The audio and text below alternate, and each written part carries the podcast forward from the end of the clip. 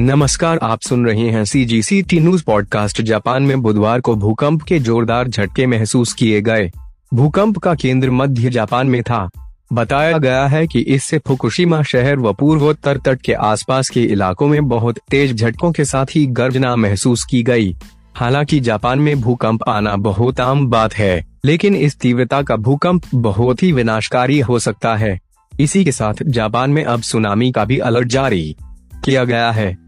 अब तक मिली जानकारी के मुताबिक भूकंप फुकुशिमा क्षेत्र के तट पर 60 किलोमीटर की गहराई पर केंद्रित था और स्थानीय समयानुसार रात ग्यारह बजकर छत्तीस मिनट बजे इसके तुरंत बाद पूर्वोत्तर तट के कुछ हिस्सों के लिए एक मीटर की सुनामी लहरों के लिए चेतावनी जारी की गई है।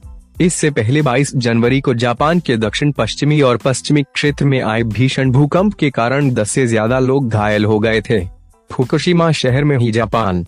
का परमाणु ऊर्जा संयंत्र स्थित है। भूकंप से इस संयंत्र में किसी प्रकार के नुकसान की अभी कोई जानकारी नहीं मिली है। जान माल की किसी क्षति के बारे में भी जानकारी नहीं मिल पाई है। टोक्यो इलेक्ट्रिक पावर कंपनी के हवाले से ए ने बताया कि जापान में भूकंप के बाद करीब 20 लाख घरों की बिजली गुल हो गई है। जापान में अक्सर भूकंप के झटके महसूस किए जाते हैं। ऐसा इसलिए क्योंकि यह देश प्रशांत महासागर के रिंग ऑफ़ फायर पर स्थित है। यह तीव्र भूकंपीय गतिविधि का एक आर्क है, जो दक्षिण पूर्व एशिया और प्रशांत बेसिन तक फैला हुआ है। सी जी सी टी न्यूज़